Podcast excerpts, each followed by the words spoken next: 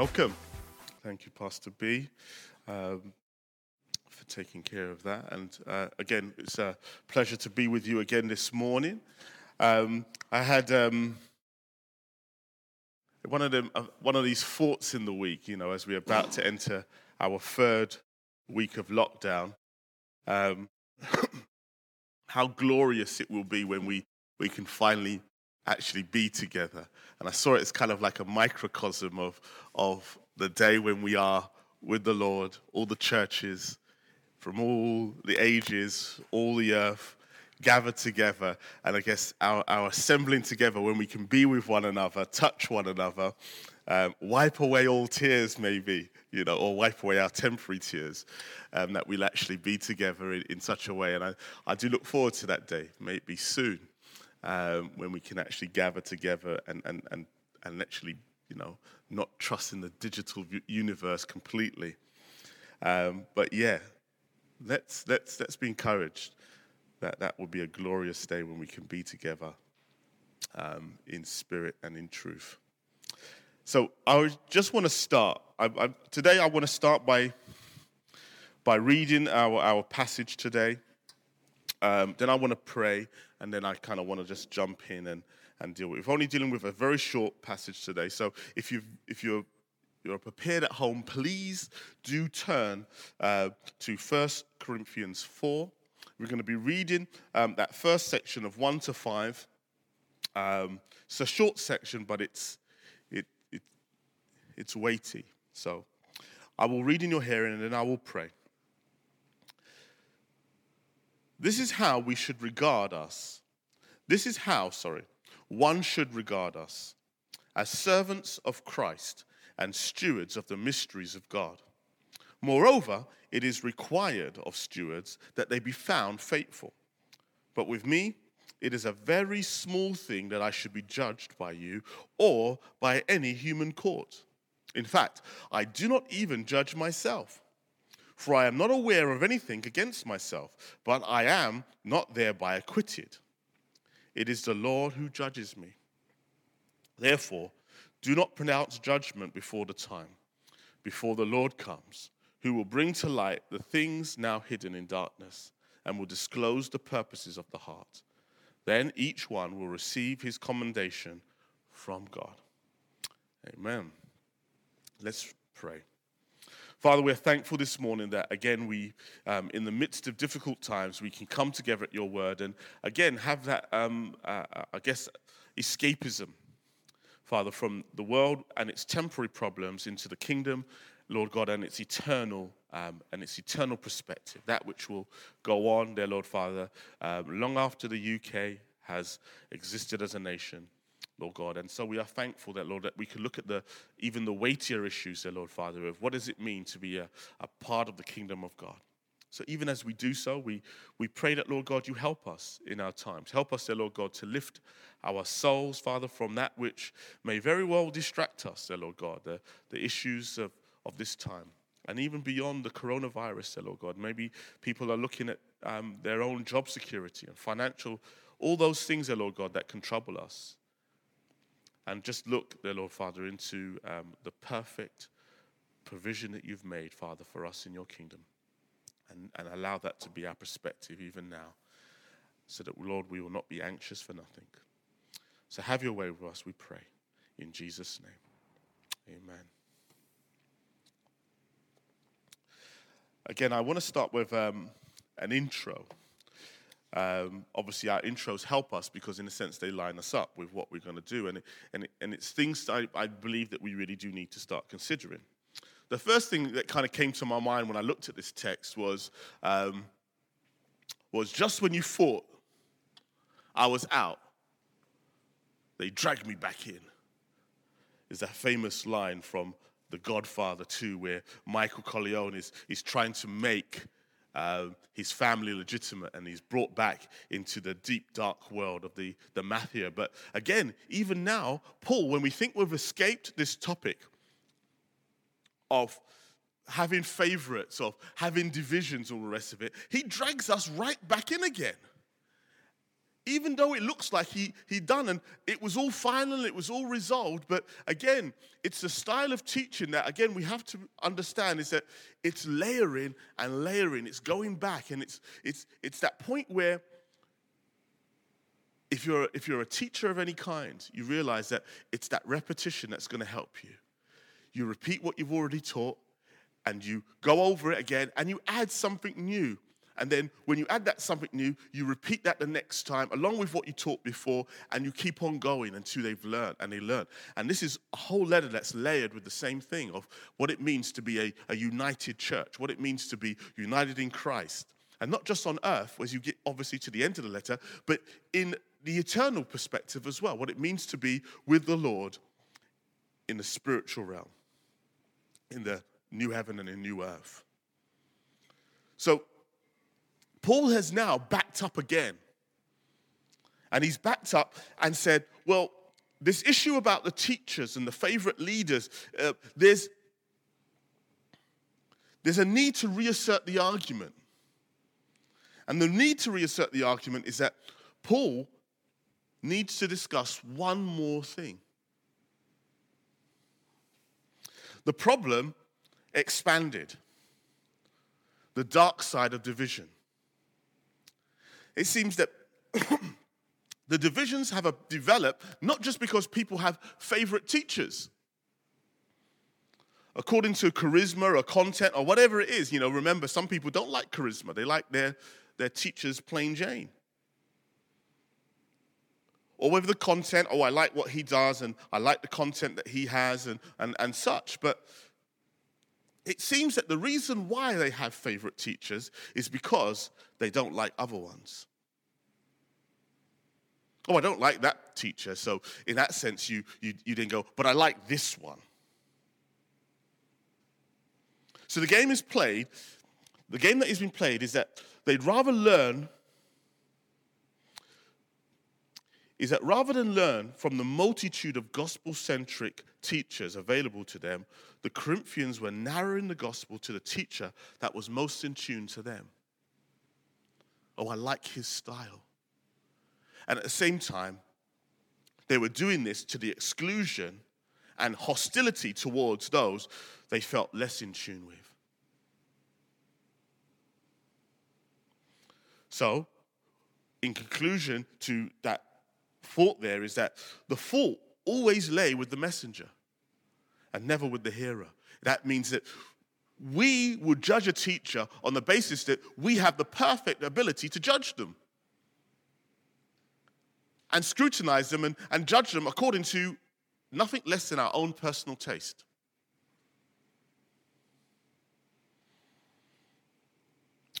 There's something for us to ref- reflect on here about how we may also do that within our shopping around for churches as well, which obviously come with their leaders attached. That whole idea of that consumer mentality and, and, and the dark side of that, that obviously when people leave, they leave with the, with the sense of hostility towards the church they left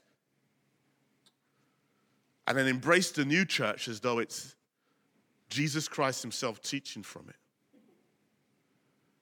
And that's the dark side that Paul now introduces here is that it's not just that you're playing favorites, you're now choosing to throw shade, as it were, on those you don't particularly like and you have not chosen.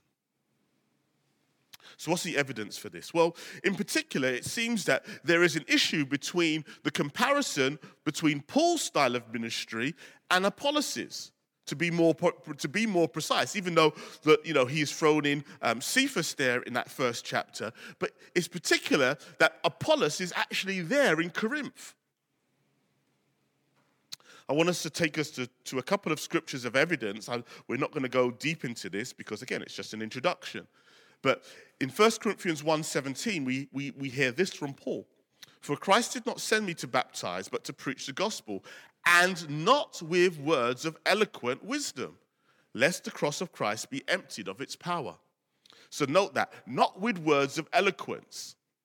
If you remember the Greek background, this was the, this was the seat of learning, this was the seat of wisdom, where they loved rhetoric. They loved to see people's arguments. If you go to Acts 17, you get a great example of what Greek culture was like. They, they knew nothing, they liked nothing better than to sit and hear new ideas.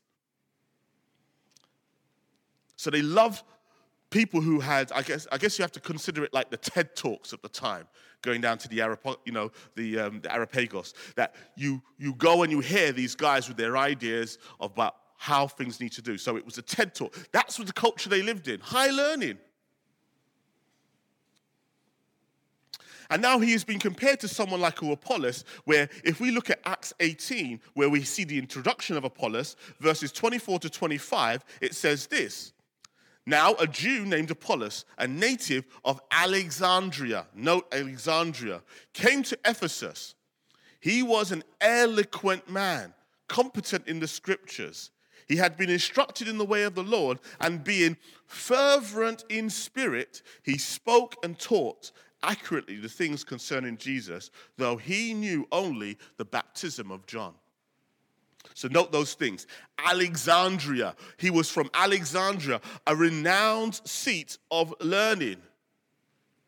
You have to note that. So in our own context, we have to look at that as the Ivy League or the Oxbridge style of person. So if there's a if there was another person that a Greek could appreciate was someone who came from the seat of Alexandria. Wow, you're, you're, you're from Alexandria.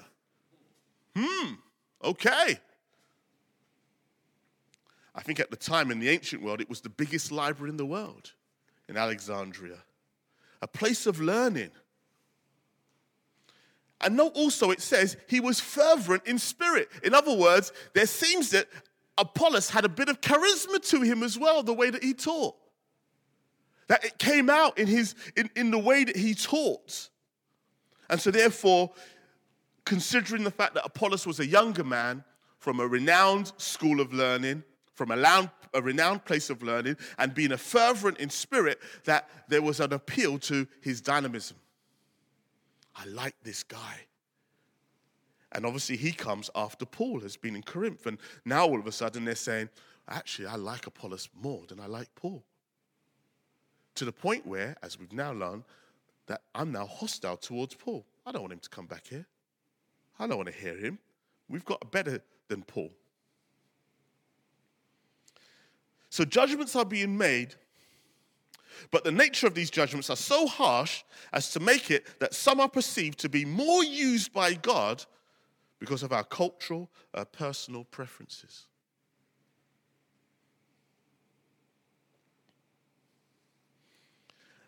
It's not easy to see from this perspective how denominations over the centuries of the church have developed without apostles like Paul to put those fires out.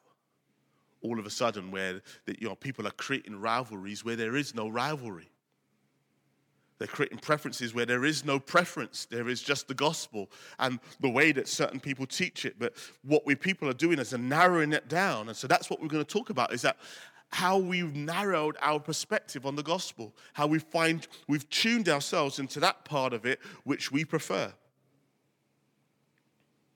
So this week, we need to look back at ourselves again and consider what we may be missing in our own approach to church and ministry that could otherwise be benefiting us. Now let's turn to our text. So, verse 1 this is how one should regard us as servants of Christ and stewards of the mysteries of God the description of leaders here is, is very good. And again, it's um, quite notable here how he uses two particular words to describe himself servant and steward. Why is this helpful? Well, it's helpful because it shows that within the household of God, Paul is considering himself to be a servant. Amongst other servants, we are all, as it were, part of that temple in which we are all serving our, our God. But at the same time, he also uses steward. And steward, therefore, means that even though he's a servant, he's also, as it were, in a supervisory position where he actually teaches and administers that which God has for the other servants. So if you, um, you so in that sense, he doesn't stand merely as a servant, though he obviously he is a servant. He also stands as a steward, someone who supervises the other servants. So what does he do, and how is he supervising? Well, he's supervising by handing out the mysteries of God. Well, the mysteries of God aren't mysteries as such, but it's the wisdom of God. Wisdom that if Paul or another apostle didn't write what we have in the New Testament and obviously in the Old Testament as well, the things that we had, we would not know the thoughts of God. So he's a steward of the mysteries of God or the wisdom of God. The wisdom, obviously, we've already been dealing with in the first three chapters, in particular, chapter two, which talks about the wisdom, and wisdom, obviously, that is very much countercultural to what any culture, let alone Greek culture, would have thought. Today, we find ourselves in, in, in modern, um, the modern Western world where, again, Christian thought is out of vogue. So we know what this feels like to be to have wisdom that's countercultural, to hold to creationism, so to speak, uh, in a world where people are still holding to evolution, even though that obviously has crumbled somewhat. So, verse 2 Moreover, it's required of stewards that they be found faithful. This is an important line in Paul's argument. This is important for us to consider. This is his meat against the Corinthian believers who are judging him in accordance to their perceptions of faithfulness. In other words, what they consider to be faithfulness to them may not actually be faithfulness to God. Faithfulness as perceived by God the owner of the household may very well be different to our own ideas of what a faithful leader is. For example, we may complain that we do not get as much time with our pastors as we would like without considering that time, without considering that the time they take in dealing with you over a lack of your own personal discipline in your life is taken away from the important duties of being devoted to prayer and the ministering of the word. There are times where you want the attention of the pastor, you want the attention of the leaders, not because you have a genuine issue, but because you do not want to be discipled.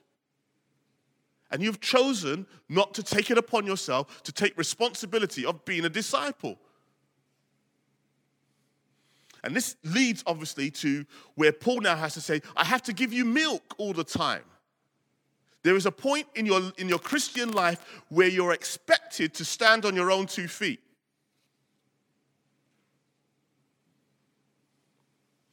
Just at the same time as we, there comes a point in our own lives when we expect our own children to stand on their own two feet. It's time that you wash yourself. It's time that you now prepare your own breakfast. And then, even beyond that, now it's time that you prepare those things for others who are less fortunate than you. Or here you are, you help out your little, your little brother and your little sister.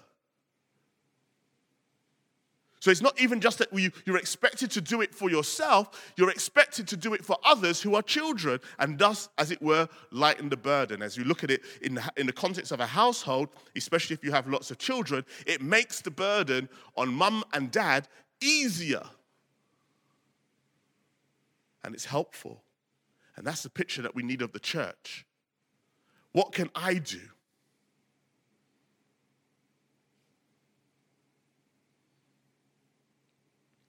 And the problem of this is that a pastor who caters to our whims looks more faithful to us than the one that does not.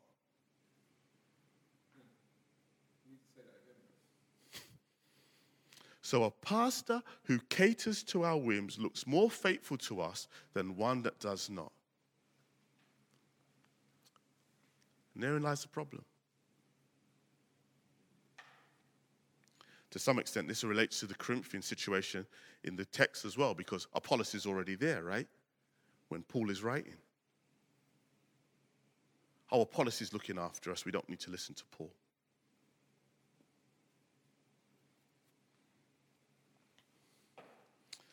So the plot thickens.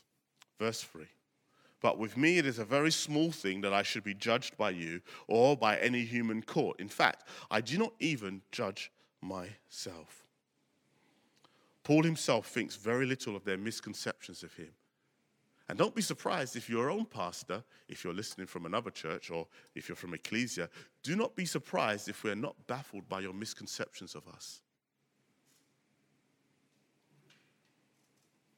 This is something we need to see develop in all our leaders a sense of accountability to God first. If I'm worried about what you're worried about, then that might not be me being faithful. I want to take a little time to unpack this, and I want to read a fairly large segment of 1 Samuel 15 because I, I like this. I'm, I'm, I'm, I'm, you know, I'm, I'm trying to develop myself in, um,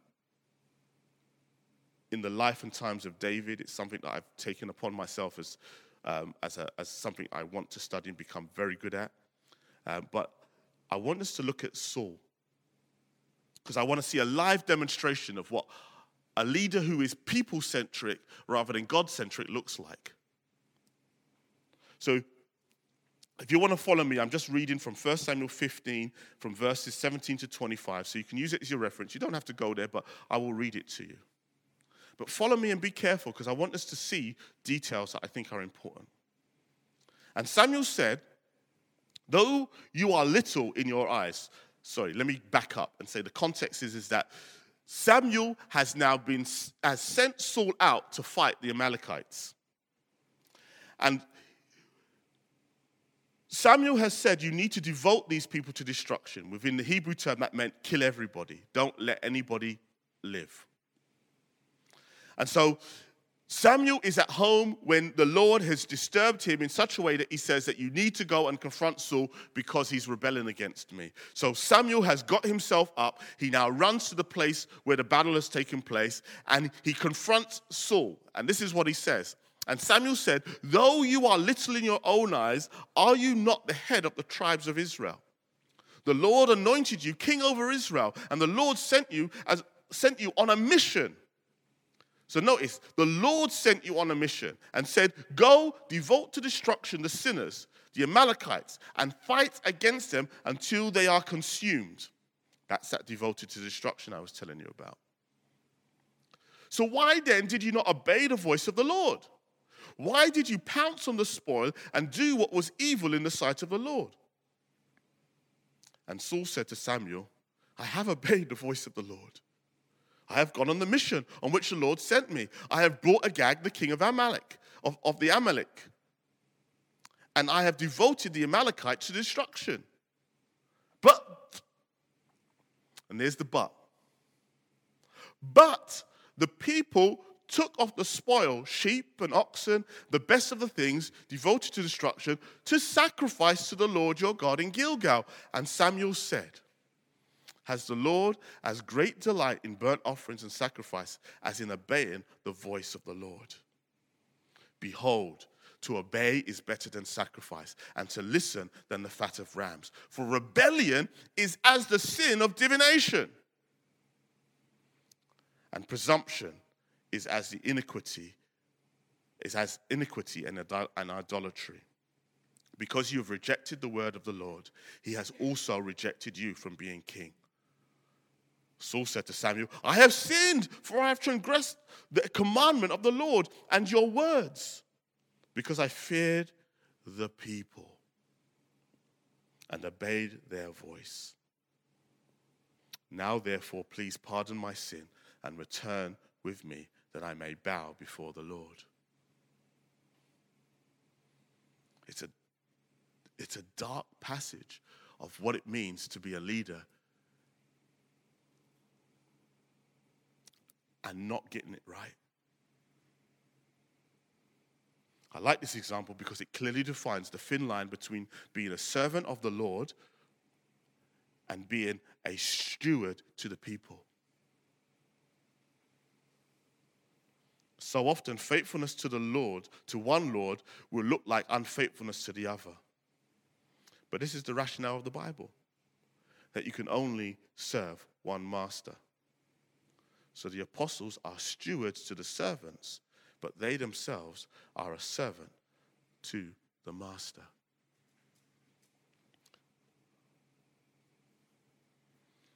What this means is that it's better that our pastors and our leaders are faithful to God first and foremost and not to the whims of the people. And we need to understand that. We do not need Sauls in the ministry. We need people who are listening to God first and desiring to obey, the, to obey His voice and will rebuke the people, as it were, when they move outside of that will of God. Even when it is for religious purposes. Oh, we're doing it, we're taking these things and we're sacrificing it to God.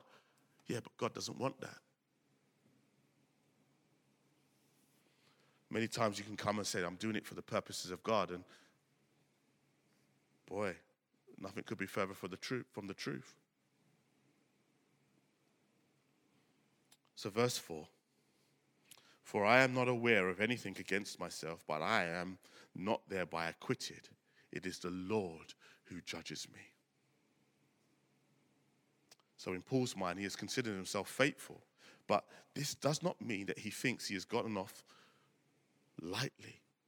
He may have missed the mark himself. He says, even though I feel like I have a clear conscience towards God, nonetheless, I could have got it wrong. He may have got the whole John Mark issue wrong. He may have been too harsh. Who knows?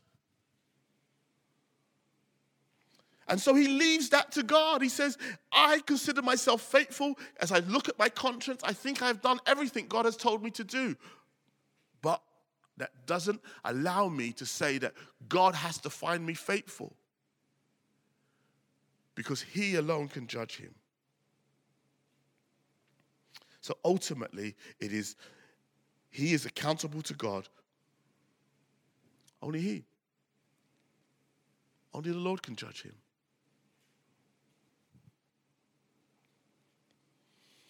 So, verse 5 Therefore, do not pronounce judgment before the time, before the Lord comes, who will bring to light the things now hidden in darkness and will disclose the purposes of the heart.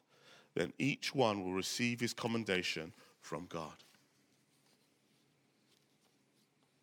So, as much as we know about not making judgments beyond our ability, nonetheless, we still do so, right?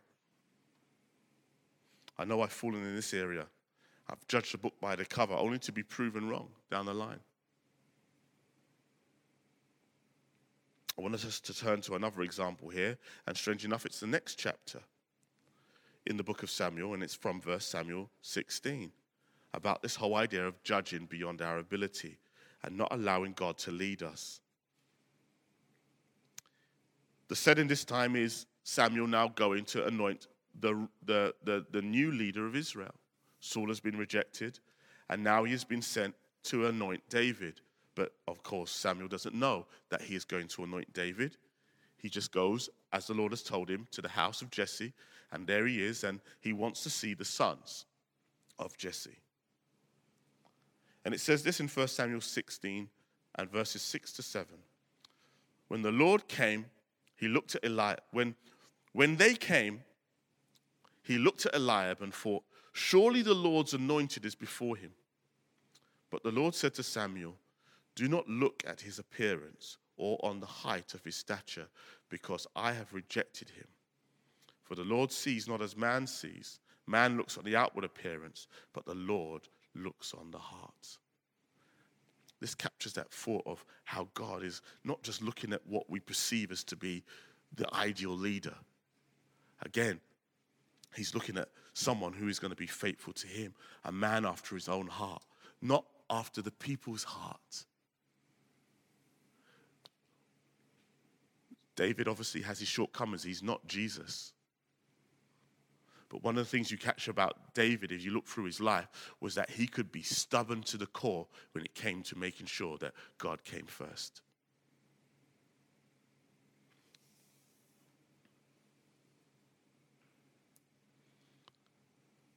If Samuel needs to learn this, how much more so us? as much as it's important for us to make a judgment in our daily lives, it is also healthy to consider reserving certain judgments to God or allowing that God to, to judge that. So, for example, a person's character may rub us up in the wrong way, such as we disapprove of it. Yet do not think that God also disapproves of it just because you do.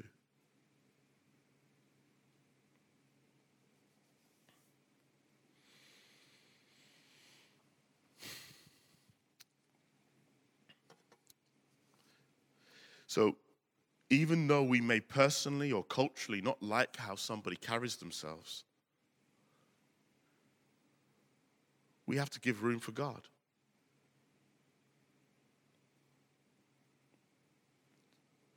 And we should not detract from what they believe about themselves if they believe they're doing it and they're being faithful to God. And, and like I said, we can detect that it's just a personal or cultural preference or our own, then we got to just leave that.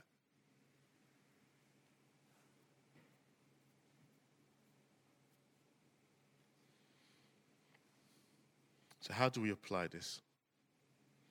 There are five short verses, but there's a lot there, and it's going to set us up for what we will be doing, obviously, after Easter week as we go back to the text in 1 Corinthians 4 of how we, do we do these things. That, how do we lift the lid on our cultural and personal blind spots?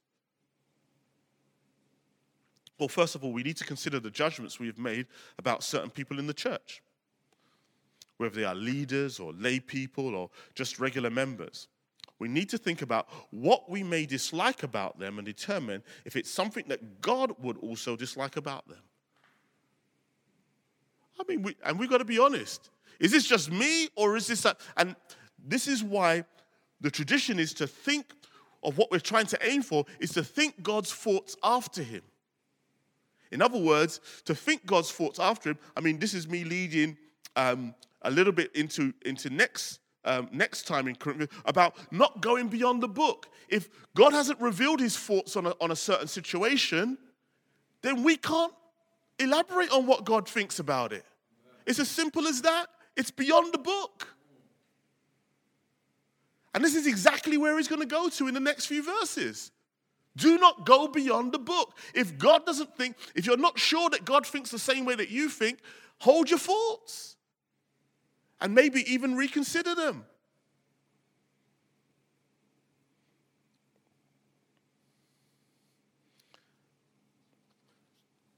And again, going back to a few weeks ago about you, you may be disapproving of someone who God will, as I said, dance with in a way that will embarrass you.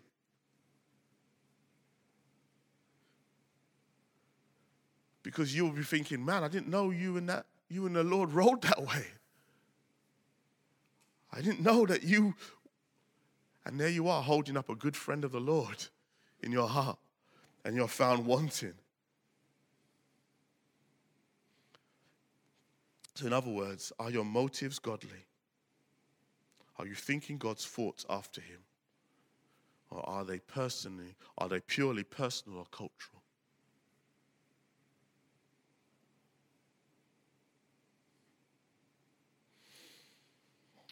What we find in our text today is the dark side of playing favorites.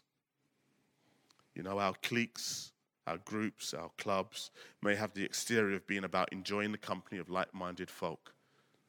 But we need to check if it doesn't come with the positive exclusion of others. No, the positive exclusion of others. By being their friends, by being their friend, I cannot be friendly with you. And so we end up in a, a zero sum game. A definition of zero sum is of relating to or being a situation, such as a game or relationship, in which a gain for one side entails a corresponding loss for the other side. So, in that sense, if I'm this person's friend, that means I cannot be friendly to you. And that's how we can treat our relationships. This is not obviously me saying that we, we need to be friends with everybody. No, that's not what I'm saying.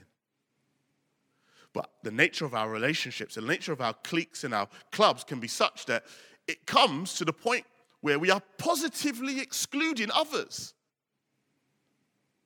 We will not listen to their opinions. We will not listen to who and, and, and, and who they are because they're not part of my crew. And we're in a situation where we have to be friendly to them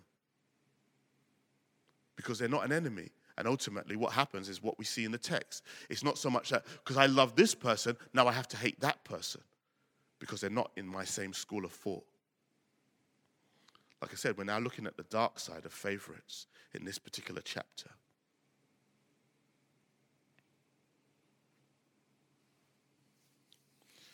Last week we looked at that statement that Paul said was, All is yours, making his expression to the fact that the kingdom, the whole of the kingdom is available to you. You know, why sit in one corner? Why sit in your old little postcode and say, This is all that matters to me?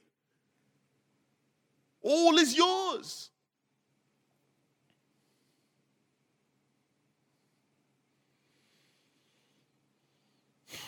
As grand and as positive as this statement may seem, it is closely, when closely examined, there are huge obstacles, culturally and personally, that make our ability to accomplish what he's asking there harder than we imagined.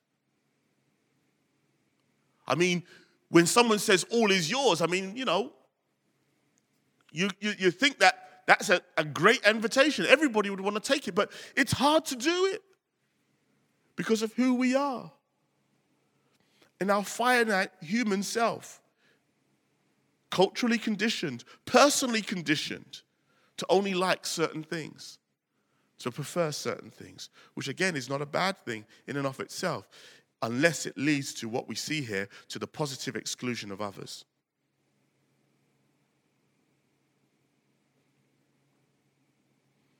There are huge challenges to doing the all is yours.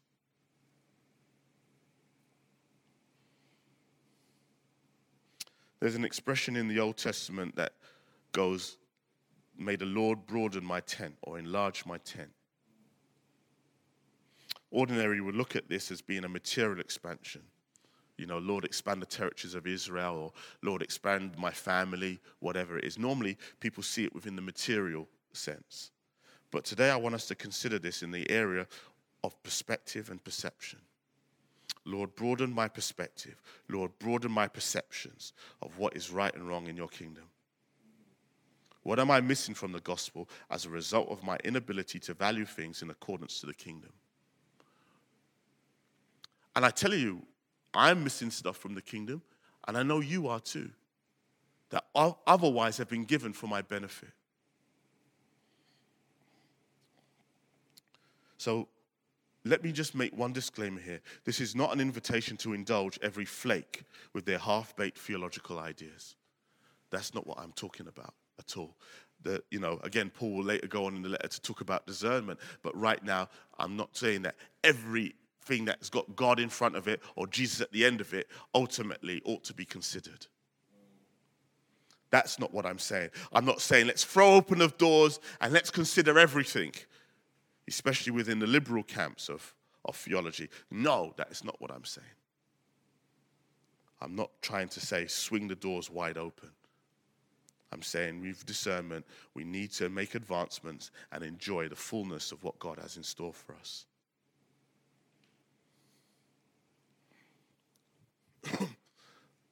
Application wise, it may actually look like you taking seriously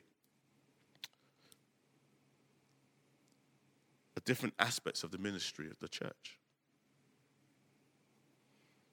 So, taking something more seriously that you weren't maybe taking seriously before. Consider evangelism as an area.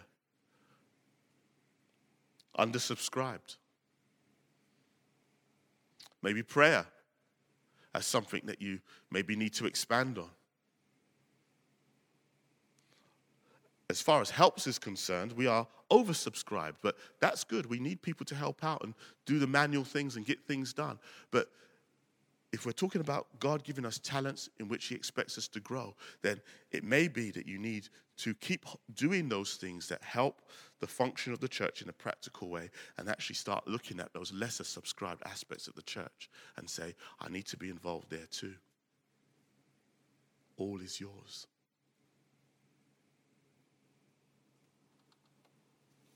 It may also mean that we need to maybe consider other ministries or, or teachers and people that we might ordinarily not listen to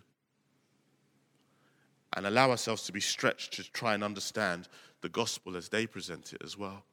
Again, like I said, it's not an invitation to every flake, but for those who are truly gospel centered in, in all that they do. There was no rivalry between Apollos and Paul, yet they presumed there was one in their own minds. So maybe we need to consider, again, a deeper style of teaching. Maybe we need to consider maybe a more dynamic, more charismatic style, um, charismatic style of teaching in order to encourage us, even though personally it may not be our cup of tea. But this is what it means to embrace the all is yours. So this is us. This is a, there's a lot there to do. This is not the kind of thing that you do by pointing fingers at the other. Remember, this is an application for you personally. This is your time to go and consider what this might look like in your life. If I respond to this message, if I want to do this message, how will you broaden your perspective and your conception, uh, perceptions of the kingdom that's available to you? Which areas are you not going into? Which areas are you avoiding purposefully? How are you judging your leaders? Are you judging them on the basis of are they, are they taking care of me? Or are you judging them on the basis that I hope they're being faithful to God first and foremost? So much to consider, so much to do. May the Lord give us grace to do so according to his wisdom. Amen. Let's pray. Father, we're so thankful for your, word, dear Lord God. As short as it is, there is so much, dear Lord God, for, for us to kind of sit and mull over and say, Lord, we need your help to do this. Father, in the midst of, again, like you said, the distractions of the world, there is, in fact, real work still that needs to be done. And even now, dear Lord God, as we as our attentions may be drawn away, Father, from the issues of this world into the issues of the kingdom, dear Lord God, where we're now having to say, what does church mean to me? What does being involved in ministry mean to me? How do I need to change and broaden my own tents so that I can really embrace that all is yours? How am I judging my leaders? How am I putting them under my own thumb and my own scrutiny and, in a sense, tempting them to be unfaithful to God? Lord, help us, Father, in our own discipline. May we be learning and growing, dear Lord God, so that we are taking it upon ourselves more and more um, to, to apply the gospel to our life. There's no professionals here, Lord. We're all just trying to do um, the best thing. And like you said, we're all servants ultimately, even though some are called to be stewards. Yet, Father, we're all serving you, and we ought to do so faithfully. And maybe, Lord God, if we scrutinize ourselves, we, we may not be able to even say, like Paul can say, that I believe I've been faithful. But I'm not going to say that, you know, in a way that God has to agree with me. But at least to be able to say, I've looked at my life and I believe I'm faithful. And that's a place where, Lord, we all should be striving to be. I've run the race. I've done all that I'm supposed to do. To, to be able to have that statement, even at the end of our lives, that we can say those things. That I've actually run the race. I've done and I've been faithful. Lord, help us, we pray to do these things, dear Lord Father, according to your purpose and your, your will for us. So have your way, Lord, we pray, even now as we just take this time to reflect. May we dig deep there, Lord Father. Look at our own relationships. Look at our own relationship to the church, even wherever we are, dear Lord Father. And start to reconsider how we need to make changes in our own perceptions so that we can do church better. So it be more Lord God, of what we see, Lord Father, at the end in Revelation of a church with different languages and different, different cultures all coming together with no friction because there's just one Lord. So, Lord, this is our hope. You know, Father, that we know we're not going to get it right, Lord God. This is not about us striving to get it, you know, the perfect church, Lord God. You know, we won't fall into that trap. But Lord Father, we, we will be able to say we are we are definitely striving towards making this as real as possible. So, Father, we thank you that your Spirit has given us the strength to do this. Lord, Father, it's not that you've just commanded it through the apostles, but you've given us your Spirit.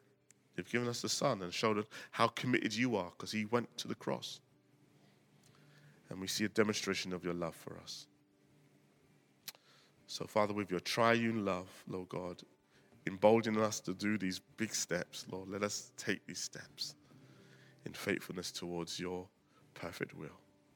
In Jesus' name, amen.